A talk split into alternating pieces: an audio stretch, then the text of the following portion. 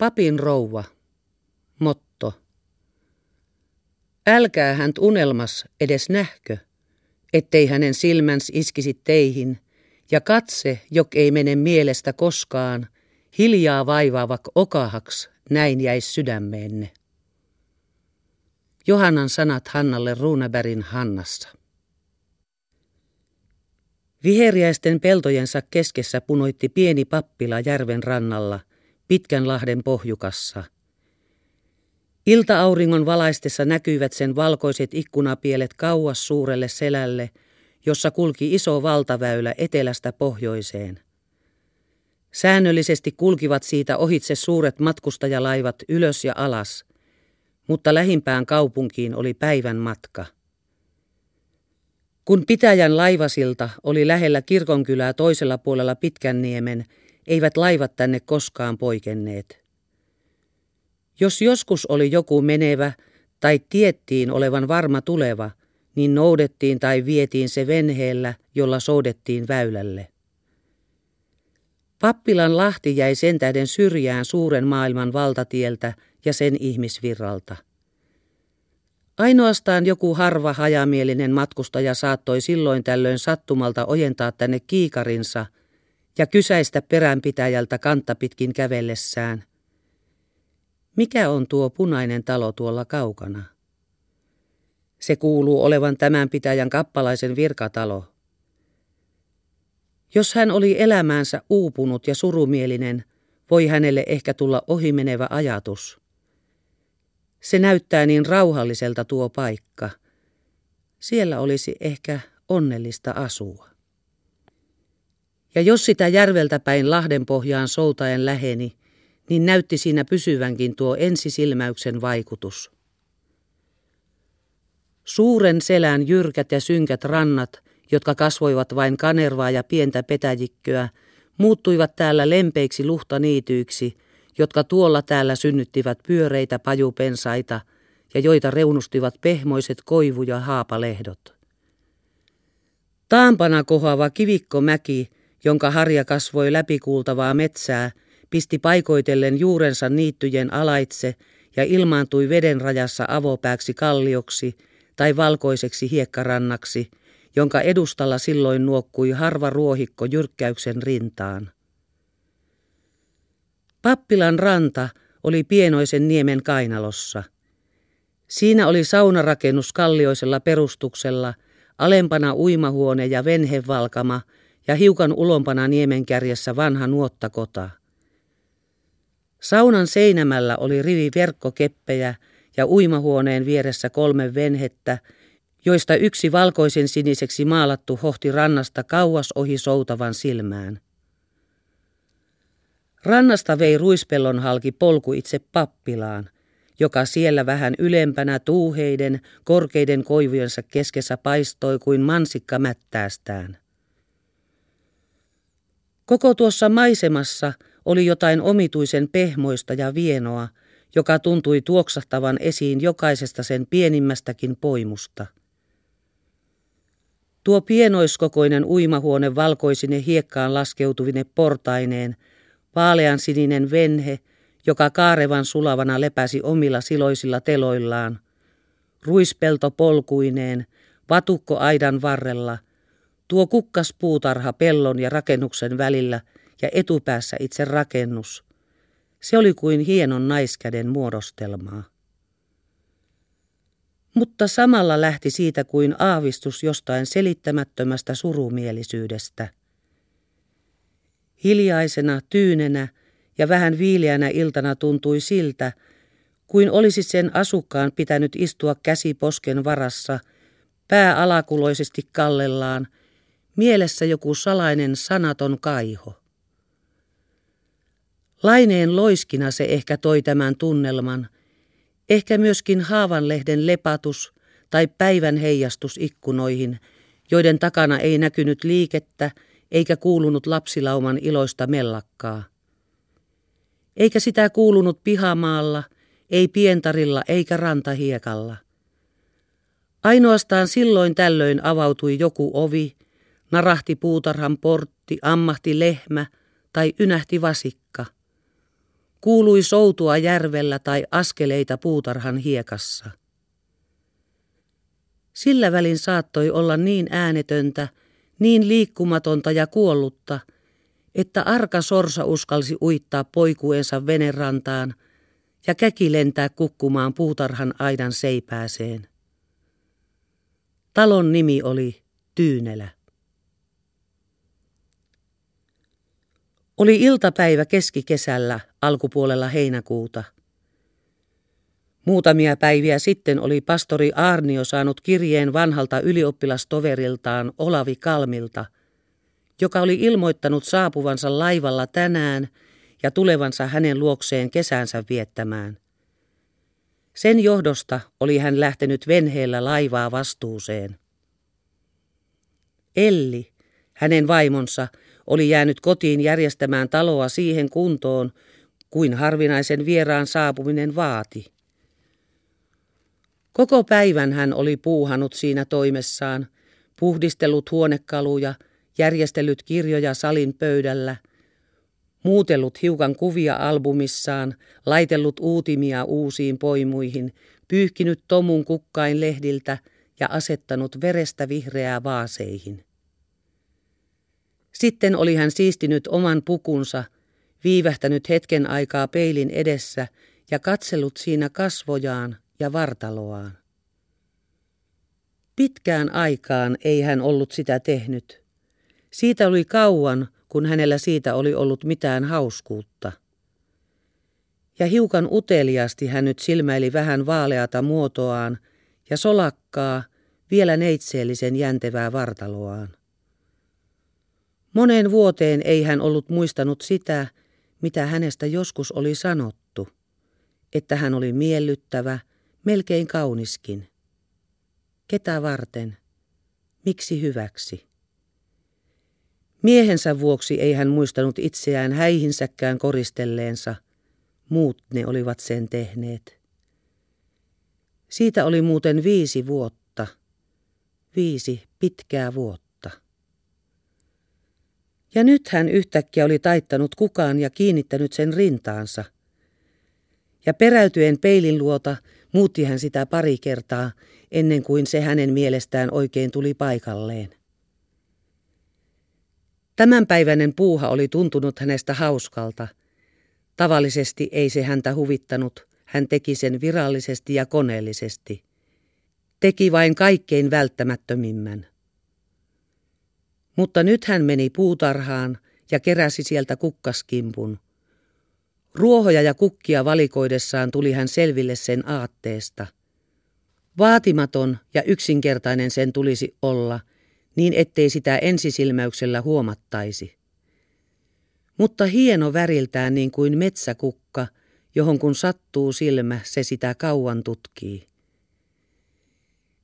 Hitaasti ja huolellisesti kokosi hän siihen enimmäkseen heiniä ja taittoi sitten ruispellosta aidan ylitse heilimoivan tähkän. Hän tarvitsi siihen sinistä ja oli jo ottamassa lemmenkukkaa, mutta hylkäsi sen ja sijoitti ruiskukan sen sijalle. Mutta mistä saisi hän siihen tuoksun? Hän otti muutamia reseedoja ja pisti ne heinien väliin piiloon. Saatuaan kukat mielensä mukaan toisiinsa sointumaan, vei Elline yliskamariin, joka varta vasten oli laitettu vieraan asuttavaksi. Hän oli kannattanut sinne keinutuolin ja uuden pöydän ja vienyt vaatevarastostaan sinne parhaat ja uusimmat vuodet tarpeet. Ikkunan eteen oli ripustettu hänen omat kutomansa ennen käyttämättömät uutimet. Pöytä oli katettu valkoisella liinalla – Ikkunaan tuotu eläviä kukkia salista, hankittu uudet naulapuut ja kirjahylly. Vuoteen taas seinälle oli ripustettu suuri ryijy ja tuomen oksia pistelty seinän rakoihin. Mihin paikkaan panisi hän kukkasvihkonsa? Ei keskelle pöytää, ei niin näkyvälle paikalle. Johonkin kulmaan, josta se olisi löydettävä. Uunin reunan kupera oli kaikista sopivin paikka, ja siihen hän sen jätti. Nyt vasta hän huomasi, että siinä olivat hänen pukunsa värit, harmaa ja sininen. Tuleekohan hän täällä viihtymään, ajatteli hän katsoessaan ulos ikkunasta peltojen ja järvien yli. Hänhän oli minun ensimmäinen oikea rakkauteni ja ensimmäinen suuri pettymykseni. Ja nyt hän tulee tänne ja on täällä jo tänä iltana. Säikähtäen omia ajatuksiaan kiiruhti hän alas vinniltä. Mutta nähdessään huoneet aivan uudessa kunnossa täytyi hänen myöntää itselleen, mitä varten hän näin oli ollut puuhassa koko päivän. Hänen täytyi tunnustaa, että hän ainakin tahtoi tehdä erityisesti edullisen vaikutuksen. Niin, ja olihan hän täältä kaukaa seurannut hänen retkiään sanomalehtien avulla. Milloin hän oli suorittanut tutkinnon, milloin esiintynyt puhujana isänmaallisissa juhlissa, saanut yliopistolta matkarahan ja matkustanut ulkomaille. Hän oli pannut mieleensä hänen osoitteensakin Pariisissa. Siellä hän oli ollut kauan kadoksissa, kunnes taas tänä keväänä hänen nimensä oli niiden joukossa, jotka olivat palanneet kotimaahansa. Joskus hänestä oli täälläkin puhuttu. Hänellä oli vanhassa pappilassa tovereita, jotka hänet tunsivat. Elli oli kuunnellut, mutta ei itse virkkanut mitään. Hän pelkäsi, että hänen äänensä hänet pettää. Ja kuinka hän kuitenkin oli saanut välinpitämättömästi sanotuksi. Vain niin, tuleeko hän tänne, kun hänen miehensä ilmoitti hänen tulostaan eilen. Kaikki oli laitettu valmiiksi, ei ollut enää mitään toimittamista. Vasta parin tunnin kuluttua tulee laiva, ja yhtäkkiä ei hän tiennyt, mihin hän sitä ennen ryhtyisi. Mutta onhan hänellä tuo tavallinen jokapäiväinen retkensä tähän aikaan vuorokaudesta. Kuinka monta kertaa hän onkaan sen tehnyt? Rakennuksen päädyn ympäri kiersi hän puutarhaan, jonne mennessä portti narahti joka kerta niin aivan samalla tavalla. Siitä sitten hiekoitettua käytävää kukka- ja hernepenkkien välitse toiselle portille, joka oli ruispellon halki kulkevan pienartien päässä. Laimea tuuli puhalteli lauhkeasti järveltä, siellä oli tummat metsäiset saaret ja niemet, ja niiden takana kaukana sininen häämöttävä manner. Muutaman saaren päästä kilsi valkoinen kolmikulmainen merimerkki, jonka ohitse laiva kulki. Ja tässä kohosi ruispelto kahden puolen tien. Hän peittyi melkein päätään myöten sen suojaan, ja tätä tietä laskeutuessaan tunsi hän itsensä aina niin rauhalliseksi ja turvalliseksi, niin kuin se olisi vienyt hänen omaan erityiseen maailmaansa, jossa kukaan ei kyennyt häntä häiritsemään. Sillä pihasta katsoen ei kukaan voinut nähdä häntä tänne. Hänen miehensä huoneen ja keittiön ikkunat antoivat kaikki pihalle päin, eikä tänne rantaan juuri koskaan ollut kenelläkään asiaa. Koko tämä puoli oli ikään kuin hänen omaansa, hänelle itselleen pyhitettyä. Kaksi veräjäpuuta hän pudotti alas ja pistäytyi niitylle. Leveämpi polku vei siitä suoraan rantaan. Hänen oma, kapea polkunsa poikkesi vasemmalle ja vei lehdon läpi nuottakodalle niemen nenään. Siinä oli pykälä kalliossa ja siihen hän istuutui selkänsä takana koivu ja edessään aava ulappi. Tästä oli hän jo monena kesänä kenenkään tietämättä katsonut ulos maailmaan. Ja maailmaan katsomisekseen kutsui hän laivain ohikulun katsomista tuolla kaukana, josta hän tyynellä säällä kuuli niiden koneen tykytyksen ja näki niiden vilahdukselta siirtyvän toisen niemen suojasta toisen taa.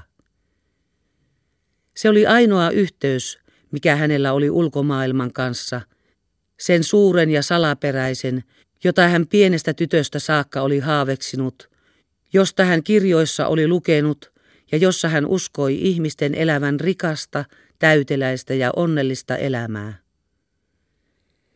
Ja vielä sittenkin, kun laiva oli mennyt ohitse jäi hän siihen iltaansa lyhentämään.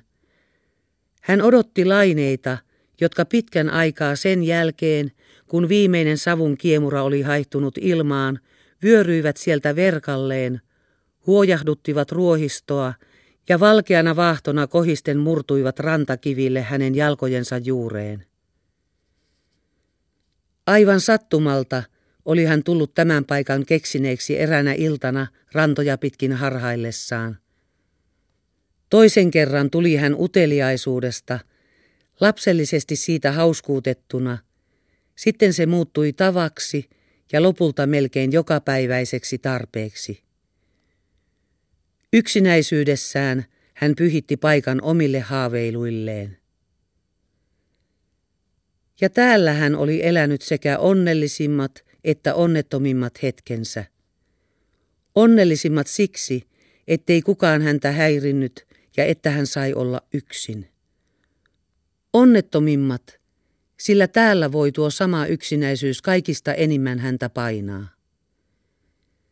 Täällä hän oli kaivannut kaikki suurimmat kaipuunsa, täällä kaikista haikeimmin halunnut ystävää, toveria ja rakkautta. Nähdessään laivain noin salaperäisesti kulkevan ohitsensa, kehittyi hänelle taikauskoiseksi varmuudeksi usko siihen, että elämä ei voi ikänsä kaikkiaan samalla tavalla jatkua, ja että laineet kerran tuolta tuovat hänelle edes jonkunlaisen toiveiden täytännön mukanaan. Hän ei osannut ajatella, mitä se olisi, ja vielä vähemmin kuka. Jotain erikoisempaa sen vain tulisi olla. Mutta ei sieltä tullut milloinkaan mitään eikä ketään. Ja yhtäkkiä täytti se epäilys hänen mielensä nytkin. Ei hän kirje ollut ihan varma. Jos tulen, niin tulen ensi perjantaina. Ellen silloin tulen, niin olen päättänyt viettää kesäni toisaalla. Tietysti hän ei tule. Ja paljas mahdollisuus tuosta sai hänet tavalliselle mielelleen. Hän vaipui siihen samaan surumieliseen mietiskelyynsä, joka hänet aina valtasi tällä paikalla. Tämä kesä tulee siis kai kulumaan niin kuin olivat kuluneet kaikki entisetkin, ilman mitään vaihdosta. Elämä jatkuu vanhaa latuaan, tulee syksy ja se kauhean ikävä talvi. Aurinko kallistui hiljalleen länteen, sen valo tuli kylmemmäksi ja alakuloisemmaksi. Tuuli heikkeni heikkenemistään ja pienet lyhyet laineet lipattivat hajamielisesti nuottakodan edustalla. Monta kertaa oli Elli tällä samalla sijalla tehnyt tilin elämästään, muistellut ja tarkastellut sen alusta loppuun. Vaikkei hän sitä ollut koskaan kenellekään puhunut, oli se pukeutunut ikään kuin sanoiksi hänen mielessään. Hän olisi osannut kertoa sen ulkoa samoilla sanoilla, jos olisi ollut joku, joka olisi tahtonut sitä ymmärtäen kuunnella. Mutta vaikkei sellaista kuulijaa ollutkaan, kertoi hän sen mielellään ja omaksi helpotuksekseen itselleen. Ympäristö sitä ainakin tuntui kuuntelevan ja siihen osaakin ottavan. Kuinka kirkkaasti muisti Elli tuon sunnuntai-illan isänsä kotona ennen, kun hän istui venheen kokassa rannassa ja haaveilen tarkasteli tyynen veden pintaa, mihin kuvastui koko äärettömän korkea taivaan kupukansi. Silloin seisoivat yhtäkkiä rannalla isä ja tuo nuori ylioppilas, valkoinen lakki reippaasti takaraivolla ja matkalaukku kupeella riippumassa – ne nauroivat hämmästyneelle tytölle, joka häpeissään kiiruhti edeltäpäin pihaan muistamatta tervehtiäkään vastatulleita. Heillä oli kolmaskin mukanaan, apulaispapiksi tuleva. Ja kun he saivat hänet rantaportilla kiinni ja isä heidät esitteli, niin oli apulaisen käsi pehmeä ja vastenmielisen lämmin. Se toinen hymyili ystävällisesti ja katsoi niin omituisesti suurilla sinisillä silmillään. Ja pian he sitten perehtyivät toisiinsa, jo samana iltana puheli se niin tutunomaisesti ja oli niin viisaan ja etevän näköinen. Miten kauniita uusia asioita se tiesi ja kuinka ne silti tuntuivat tutuilta, niin kuin olisi niitä kaikkia jo ennen itse ajatellut. Molemmat he tekivät kiusaa apulaisesta, joka sekaantui puheisiin, mutta ei mitään käsittänyt. Hän oli heistä naurettava ja vähän tyhmä. He soutelivat järvellä, kävivät kirkon tornissa ja ihailivat avaraa näköalaa. Ylioppilas oli juossut edeltäpäin ja avannut luukun. Hän seisoi siinä niin solakkana ja miehekkäänä pitäen luukun ovesta kiinni. Täytyi kumartua hänen kainalonsa alitse ja seisoa kuin hänen syleilyksessään. Apulainen seisoi alhaalla kirkonmäellä ja ylioppilas huusi iskien Ellille silmää. Kuinka sinä olet litteän näköinen siellä? Valkolakin sametti hulmusi kovassa, mutta lämpimässä etelätuulessa. Hän oli niin kaunis ja reipas. Hän puhui, innostui ja osoitteli kädellään kauas eteläisiin maisemiin, jonne aatos aina pyrkii. Hän näytti tahtovan siinä paikassa sinne lentää, ja Elli kuvitteli, että he lentävät yhdessä. Mutta hän lensikin sinne yksin, ja Elli jäi kuin siivetön lintu seisomaan verannalle, itkettyvät kasvot lasia vasten. Kuinka karvas oli nielaista tuo kyynel. Kuinka se aina tätä muistellessa pyrki kohoamaan takaisin. Hän istui rattailleen ja hevonen kiskaisi juoksuun. Hän kohotti lakkiaan ja katosi maantien pölyyn. Kuinka hän silloin olisi äärettömästi kaivannut lohduttajaa, jonka rinnalla olisi voinut itkeä surunsa. Mutta sellaista ei hänellä ole koskaan ollut.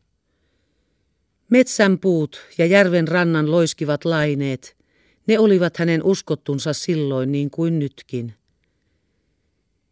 Ja lehtoon, koivikkolehtoon järven rannalle, jossa pohjatuuli puhalteli, hän silloinkin sijoitti yltäkylläisimmän onnettomuutensa. Kun hän sieltä palasi, silmänsä kuiviksi itkettyään, alkoi apulaispapin kosinta.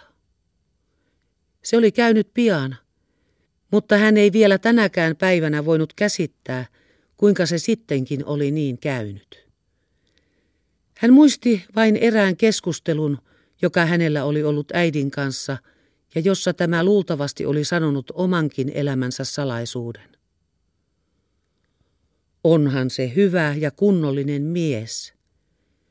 Jonkun kanssahan täytyy sinunkin kerran mennä naimisiin ja saada turvaa maailmassa. Jos menen, niin menen jonkun kanssa, jota oikein rakastan.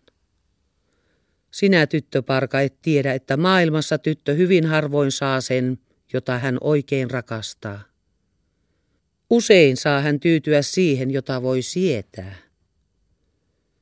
Mutta kuinka voi elää naimisissa, jos ei rakasta? Äiti hymyili surullisesti. Saa luvan voida ja näkyy sitä voivan. Ja näkyyhän sitä voineen. Ajatellessaan elämäänsä näinä viitenä vuotena, vai lieneekö niitä ollut kuusikin, ei niistä tullut niin lukua pidetyksi. Ei hän voinut ymmärtää, kuinka ne olivat kuluneet. Viikot ja kuukaudet olivat menneet melkein mitään jälkeä jättämättä – niin kuin tippuu pisara pisaran perästä tuhuttavana sadepäivänä ja putoaa hiekkaan niin hitaasti ja hermostuttavan yksitoikkoisesti. Hän oli tottumistaan tottunut ja herjennyt jo muutostakin odottamasta. Siihen se päättyi hänen mietiskelynsä tähän sisällöttömään nykyisyyteen. Monta kertaa oli hän uudistuksia kuvitellut, mutta ne kuvittelut eivät vielä koskaan olleet toteutuneet. Eikä hän niitä nytkään tahtonut uskoa. Hän oli melkein varma siitä ja tahtoi vakuuttamalla vakuuttaa itselleen, että kaikki jää entiselleen ja että venhe tulee tyhjänä takaisin.